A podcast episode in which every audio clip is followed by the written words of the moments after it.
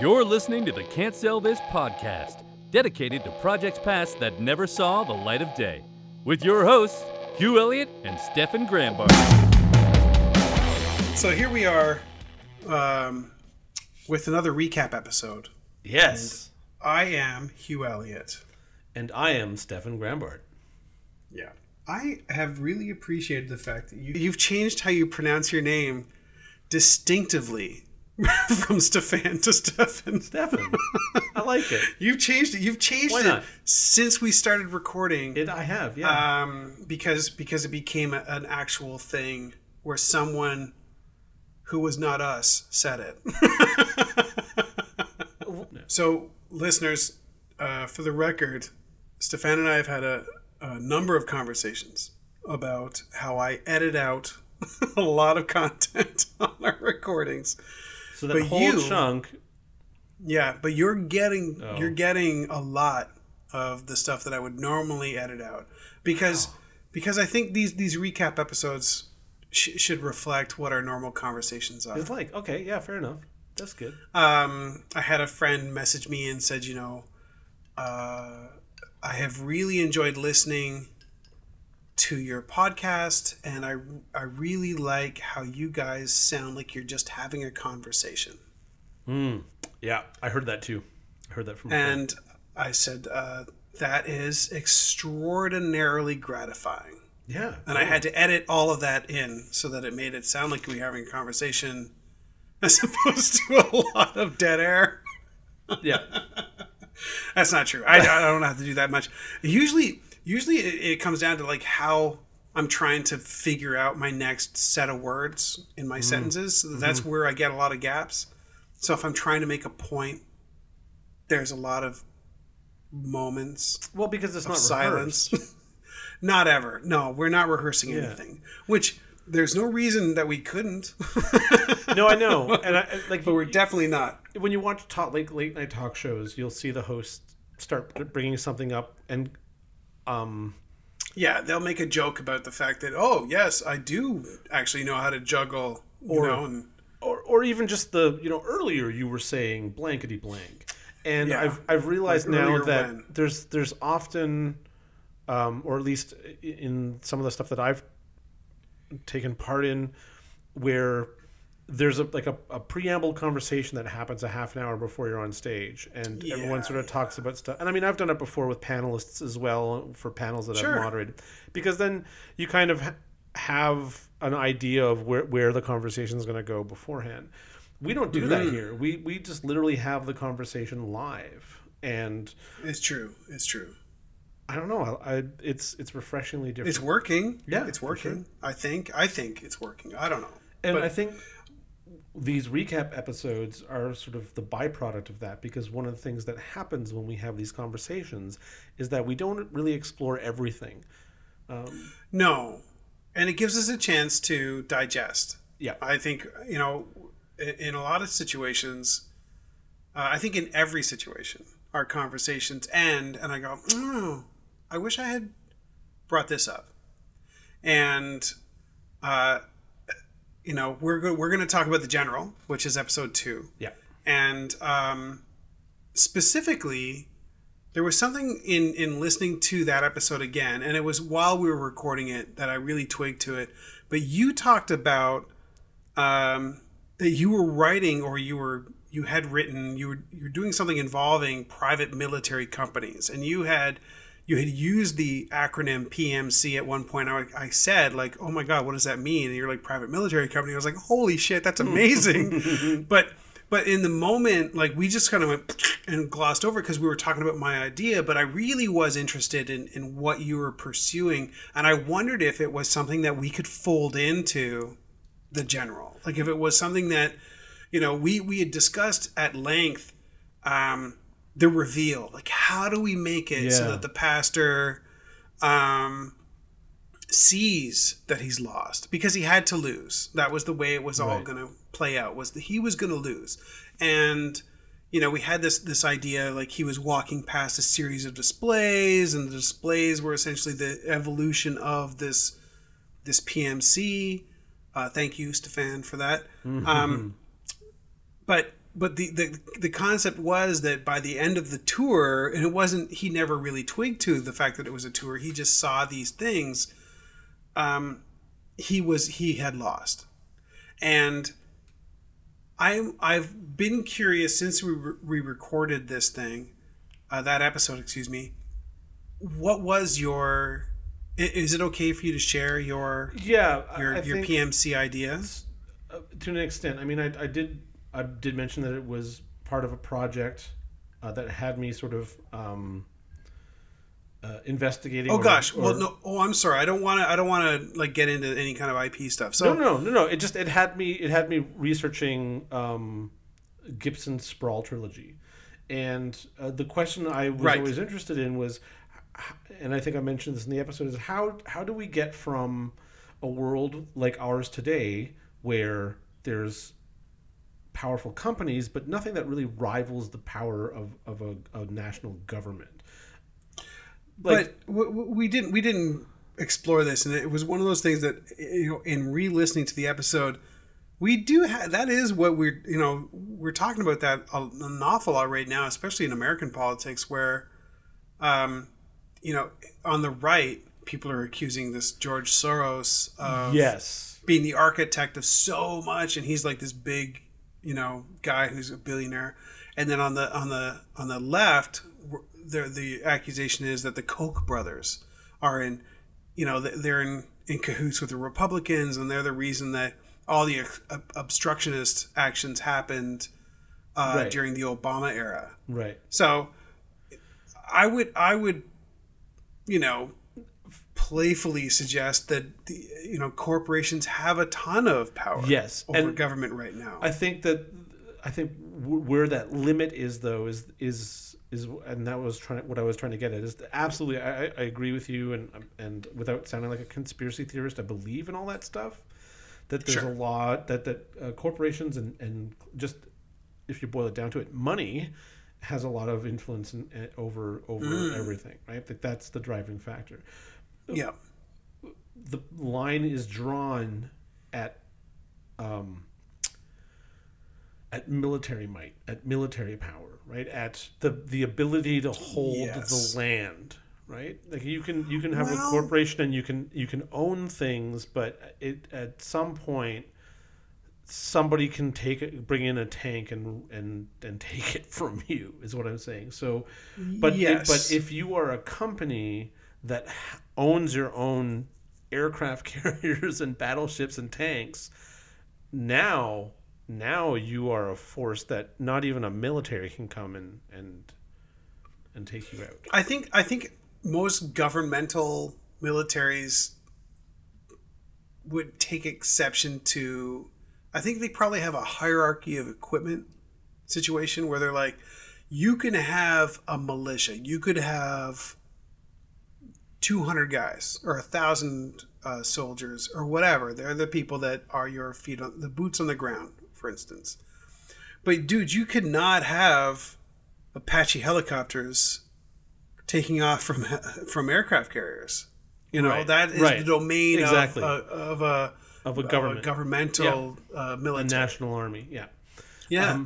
And so that's where. Go ahead. So just my whole idea was like, how do we get from a world where multinational today to Gibson, where multinational corporations are the governments of the world. They have more power, and governments just don't even matter anymore at that point. And then I said, well, if you had a corporation that was global, that had headquarters on every continent, in almost every country, and one of its divisions was a PMC that essentially rivaled most national armies, you know, then all of a sudden you have an entity that is, well, shoot, nobody can take them on.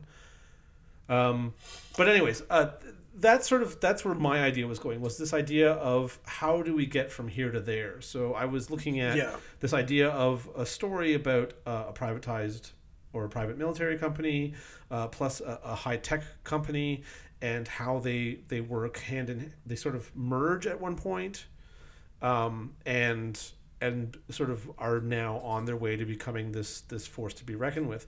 But a lot of it also had to do with how does this PMC gain so much power within like the American nation, right? Like, and in my idea, they were called upon by the American government to work for their interests in a conflict where they couldn't be seen to have direct influence, which is literally everything. Oh, I know. And this is the thing is, and the scary thing is when I was working on this project, which is now 2 years ago, like I was thinking back to the Gibson books and how, for instance, The Net and intrusion countermeasures and all the stuff that the hackers in his book use was started in a conflict between the United States and its allies and Russia.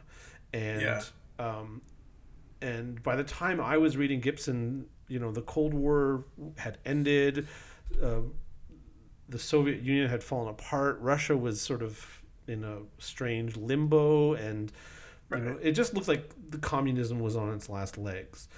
And there were strongholds in China and Cuba, but that was kind of the end of it. But now in 2016, as I was writing this, I was reading about these conflicts in the Middle East and in Afghanistan and how, like the U.S. and Russia are allies in some of them, but they have separate interests, and the U.S. wants to back one side of the civil war, and Russia wants to back the other side. And I was like, we're getting into this situation again where we have the Americans.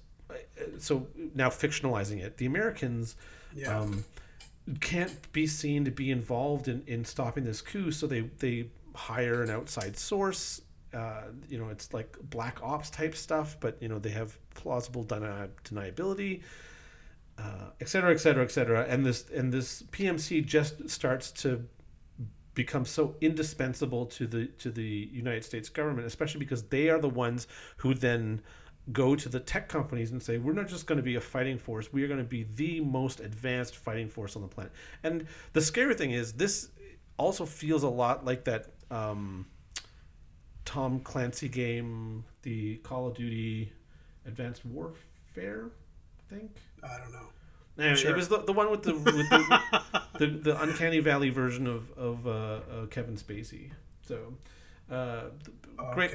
great trailer. It was same idea. It's like a PMC, and you as a player play for this as a soldier in this privatized military company that has all this high tech stuff, and they end up being not the best people in the world. So.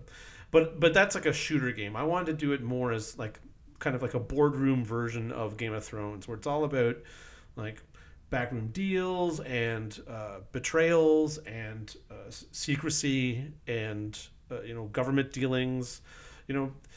Closer to why can I not remember the name of the show? Claire Danes. Homeland. Homeland. Thank you. So something closer to that, or one of my favorite shows that did not survive very long, but is a great show if you can ever see it. Rubicon. It's a good show. I don't know that show. It's weird. So good. It's like a military analyst show. James Earl Badge. No, James Badge Dale. Dale. Thank you. Yeah, he's best name ever. He's in it, and he's awesome. He's really funny. He's a fantastic actor. Rubicon. Yeah. Okay. Rubicon. Because he was in Iron Man 3. He was in Iron Man 3. Oh yeah, he was in Iron Man 3. Yeah. Yeah, he was one of the hot guys. Shut up. Whatever. You mean you know what I'm talking about? As in, like, temperature, because I get physically warm, guys. Yeah, it looks like there's fire blasting underneath my skin.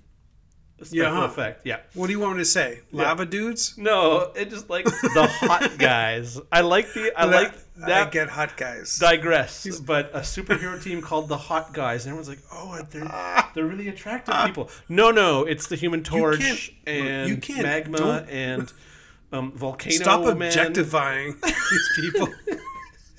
What? I'm not. That's what they called themselves. HGs.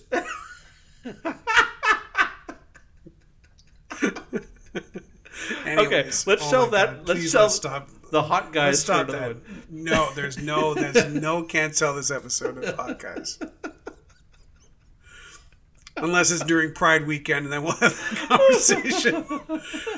Anyways, the PMCs. So here's the question I have, and I didn't ever delve into that aspect of right. it. In my thinking. My thinking always involved the psychology of somebody that is trying to call somebody else out. And, we talked about the Watchmen and how, the best part, in my mind, the best part was where the guy was like, we're going to stop you. Yeah. And as Ozymandias, it's just like, stop me. I've already done it. Yeah. Bitch, please. I that to me is how... is how that movie played, that short film plays out. It's just the idea is dude, it's already happened, and did you not pay attention to all of the stuff that all the people that are part of the short film watched? Walking past these things. So I was very curious because I kind of thought maybe you had an insight to how the formation of a PMC would happen. Yeah. And it would come down to really come down to security happening for one thing, and you did a good job, so let's do another one. And now you have a big contract, so hire a bunch of guys or hire a bunch of soldiers and whatever. Yeah. And I think it's funny because my thoughts about it after listening to the episode and sort of thinking about part of what we had talked about and where I hadn't taken it yet is, I know you're seeing this as a short film with a very straightforward story between the pastor and the general. Sure. I feel like there's a lot more to explore in this idea, right. And it could be a separate idea. It could be it could be unconnected in any way. Because please, let's not start any more cinematic universes. But yeah, but I kept picturing this character of a 17-year-old kid who is climbing the ranks of this game. Yeah. Right? And it's just, he's the scene I pictured is him on transit coming home after school, and he's like, man, Marcus 2086 he's got that fucking build. I gotta log in. Yeah, I gotta log in because he's got the new equipment. He's gonna be dealing twice as much damage as I am in the game, and I'm gonna start slipping. I gotta find a way that I can figure out what his weakness is. It's this all-consuming game for him. Yeah, right? Totally. I've started playing more online games with my friends in Ottawa because it's just a great way for us to sort of hang out and have something to connected. Do. Yeah. Yeah, and I mean, half the time we're just shooting the shit in the game anyways and not really paying attention to what we're doing, but other times we do get a little bit involved. But there was one day where we were talking about this one guy in the leaderboard of the sort of player versus player section of the game we were playing. And he had... Is it an embarrassing game? What game are you playing? No, it's The Division. It's Ubisoft's The Division. It's okay. So it's a Tom Clancy. Yeah, post-apocalyptic, yeah. Which is also ties into this whole PMC stuff is kind of cool. No, that's cool. I didn't mean to throw you off. I'm just curious because the leaderboards are there are people playing it and it's a thing, right? And okay. So my buddy Brett and I have been playing for a while and. We're going into the dark zone, which is where the player versus player stuff is. It's tough. It's hard. We're not great players, especially not in the PvP stuff. We get our asses handed to us all the time. Sorry if I'm embarrassing you, Brett.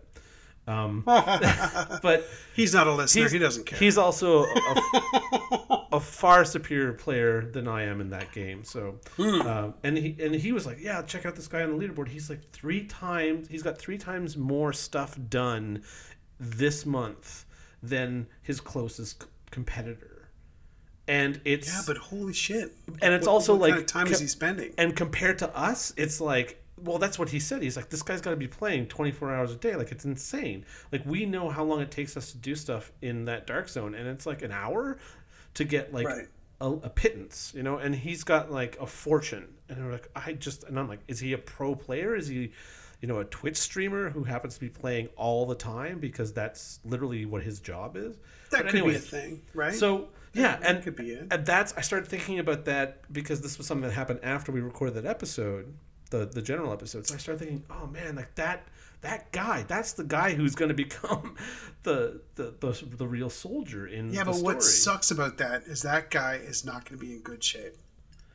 No, but that's where I'm getting at with like taking that experience that we had in the game and taking the idea of what the general is doing and combining that. So this idea that there's this kid who's, you know, coming home, he wants to get to the point where he's the best player in the game, and he's like, there's like a tournament every year where they list the top 12 players of the year sort of thing, right? And he's in the running. Right. He can actually break that top 12. He might come in 11th. If he's really lucky, he'll come in 10th. But he's like, he's now worried because there's another guy who's been climbing the ranks quickly and has been like earning more gear that's going to make it easier for him to win. So now he's like, oh, I gotta beat this guy, because it's not just the prestige, but it's also there's like a paycheck involved. So I mean, there's been a lot of controversy about esports recently. There's been some tragedy surrounding esports. Mm-hmm. Which I think also plays into this to an extent. Like, you could almost make the story just be about a game and still have all the same themes. I mean, I don't want to derail the story of the general, but I mean, that in itself is another interesting story. But I think that, you know, I think, you know, it's funny. We discussed Heroes very briefly last time in the recap. But the nice thing about Heroes is there are distinct storylines that converge and diverge. Yes. That I think could happen here. Yeah. So there's nothing wrong with following the 17-year-old player, whether or not that's the pastor's son, who I think we called Kyle. I think that's what I was kind of getting at was this idea. But it'd be interesting to follow a player and then follow the pastor who's coming at it from the point of view of someone who's older and doesn't care about leaderboards. I've had beverages. Leaderboards and scores, and you know the amount of lucre you can accrue. And well, I mean, let's say we're keeping it to the idea of making this a short film. And if we want to make it the very pretty much the story of the pastor and the general and their bet, mm-hmm. and I like the idea that the other character that we add into that is the pastor's son, the one who is climbing the ranks, who is who's disassociating himself from this other stuff. Yeah, and I think who doesn't know anything about it. That's where the reveal is the convergence of those three characters, right? Totally. So here's the thing is like, okay, go ahead. Sorry. No, just rather than doing the scene of the tour, right? Mm-hmm. For the pastor, right? Rather than show the pastor what's going on, we show the audience, right? We show the audience through the perspective of the son, and what we need to establish is just the idea that the pastor knows that his son is playing a game. He knows that he actually makes money playing this game. He knows that the game has taken him away to like camps where until the point that he recognizes the general, he is okay with it. Yes, exactly. Because he sees it as self-sufficiency. And right? Then and then when he realizes that this isn't just a game, this has something to do with the bet that we made. Right? Yeah. Oh my gosh, yes. He doesn't even need to see anything anymore. He understands it. He understands it because he knows his son has been going to a camp, his son has been getting in shape, his son plays this shooting game, his son talks about the shooting game all the time. And then the last thing that we see is that his son is, when he go, like, it's like the going to camp thing. He's not going to camp. Yeah, he's going on tours. Yeah, he's going. A SEAL. But okay, so what would make the son's story even more kind of compelling? You know, as he's coming of age and he turns 18 or whatever, is when he gets brought into the camp and he sees people being rejected for being out of shape. Yeah. You know, there's a certain criteria, fat content or whatever. BMI that you have to have to be accepted. Mm-hmm. So, you know, he is, you know, he's always been fairly athletic, and there are other guys that are about his age that are athletic and they're getting in, but you know, the big fat dude who actually has been farming for 24/7, he's just being rejected. Yeah. And he walks out like, well, you don't know what the fuck I'm capable of. And, you know, meanwhile, like, there's a bunch of guys in the back going, you know, honestly, you can't do what we want you to do. Like, it's great that you can hold a controller and enjoy the top ranking, you know, or he becomes a trainer or something. I think it's like, because if you want to bring in someone who's young, you need to make them feel that they're accepted. Right? Yeah. So you let them see people get rejected and then go, oh my God, we are so happy to have you here. Yeah.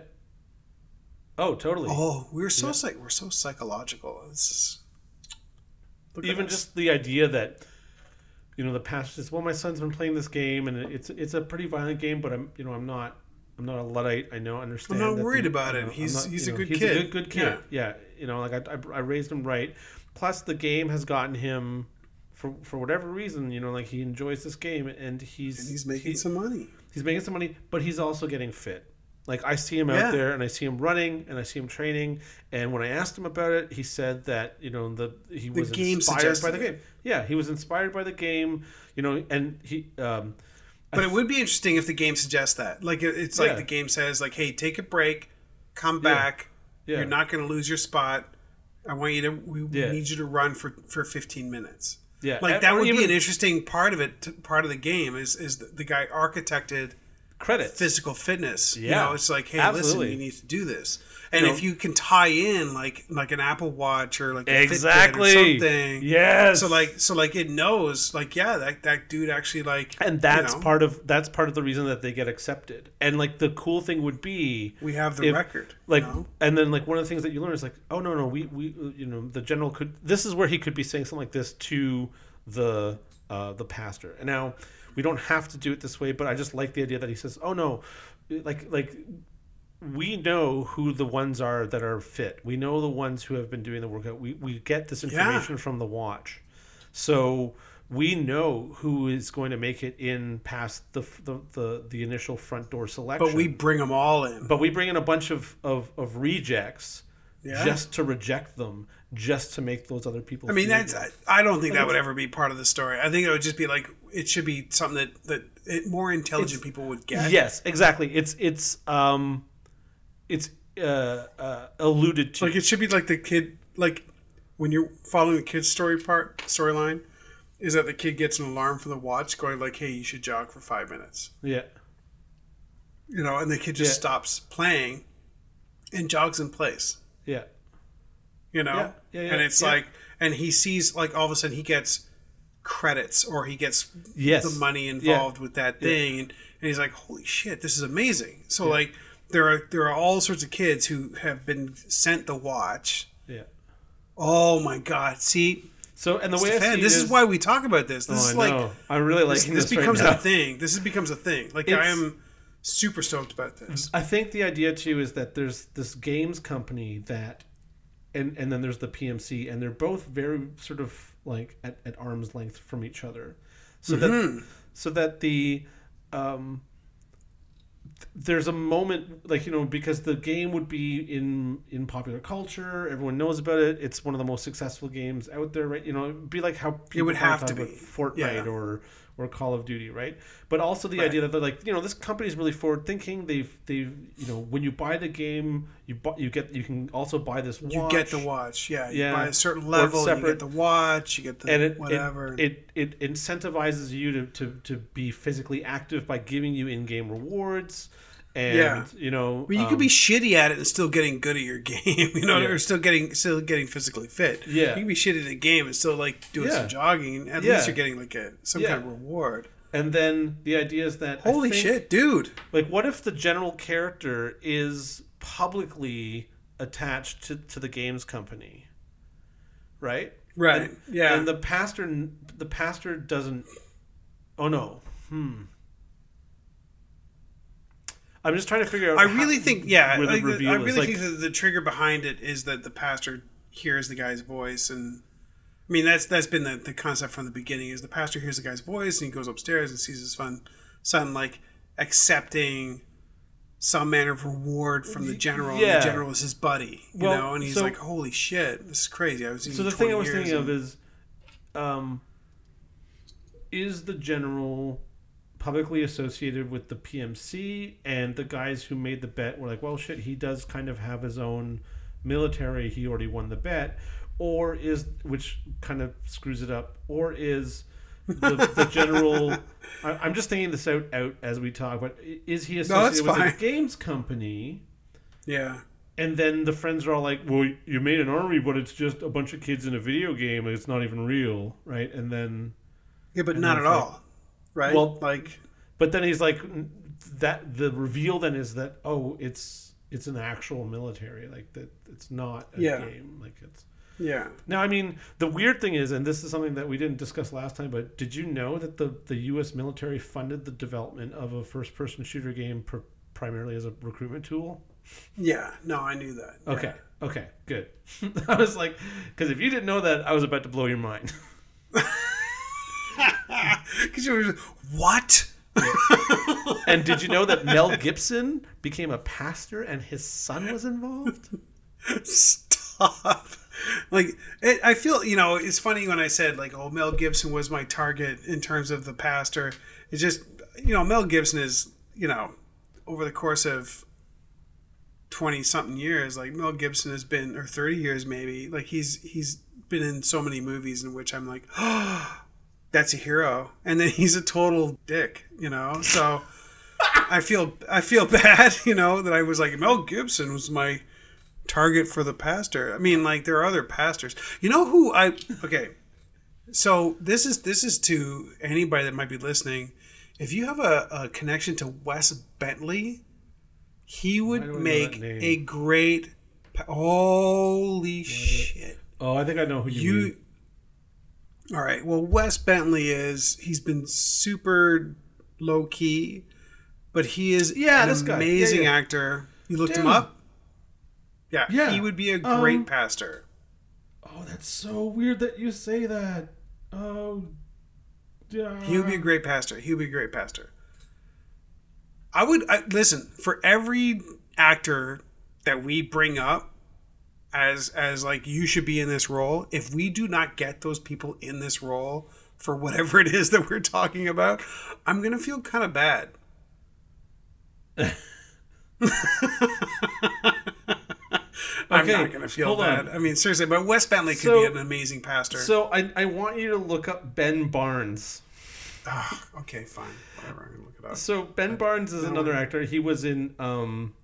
you can hear me, my thumb, like, clicking on my home's Westworld. He was in Westworld, but more importantly, was he the guy that went slowly nuts and became? No, he was the reason that the guy went totally nuts, and he was like the brother-in-law, the douchebag brother-in-law. He would be the game developer guy. He is also a character in the Punisher series on Netflix where he runs a PMC. Shut up. That's right. And okay, but he can't be in our show. Yeah, no, let's do it. Let's get him in. He can't. He can't be in our show. I just want him to I would like to figure out Jon Bernthal. I need to get him in there somehow. Like, if only for can we just please try to cast actors that we know here in Toronto? Because I think we should. I don't know that many actors in Toronto. Do you know? Okay, well, in Toronto, we'll find some. I think there are some. But could we get Jon Bernthal to be the pastor? I'm just kidding, Jon Bernthal. My bad. You're not a pastor, but I mean, like, he could literally be a drill sergeant. Yeah. Okay. He could. Yeah. So we just missed TIFF, but next TIFF. Judge me. We'll go. You know what? Can't tell this is going to be at TIFF. Yeah. Can't tell this is going to be like there for sure. Just to meet Jon Bernthal and say, could you please be in our at Wes Bentley? I assume he's done something. And Ben Barnes. All three of them. Wes Bentley was in the latest Mission Impossible, and he walked out in the movie, and he was the husband of Tom Cruise's ex-wife. Yeah. And I was like, and I said to my buddy, I'm like, oh my God, Wes Bentley. I love Wes Bentley. He's so good. Like he was the guy in American Beauty. Yeah. Who had said like, oh, that bag is so beautiful. I've never seen anything so beautiful. And you know, he's really intentionally taken roles that are you know, important to him. I am so stoked about where this can go. And I think, again, as a recap episode, you and I are going to be spending some time writing. Yeah, I think so. I think we should. And I think we should definitely put a script together for this as a short. Hey, Stefan, do you want to write a short film with me called The General? Can we work on the title? Yes. We can work on the title. Yay! That I'm in. If you're talking about it like it's got to be called PMC, no, that sounds terrible. Yes, but The General sounds really awesome. The General, I'm thinking The Wrestler, but The General. No, I just mean like The General is not the I don't know. Is he the focus? I don't know. Kind of is. I don't know. All right, whatever. I'm in. So here we are. We're now at the end. And this has been Stefan Grambart. And Hugh Elliott. For Can't Sell This. Thank you so much. This episode of Can't Sell This was produced in Toronto, Ontario, Canada. All creative content contained in this episode is copyright Stefan Grambart and Hugh Elliott. Intro voice by Jeff Wright, recording engineer at Studio 306. Intro music track is Energy by Not Of from their 2015 album Peak. Questions or comments can be sent to admin@can'tsellthispodcast.com. Any other information can be found at can'tsellthispodcast.com.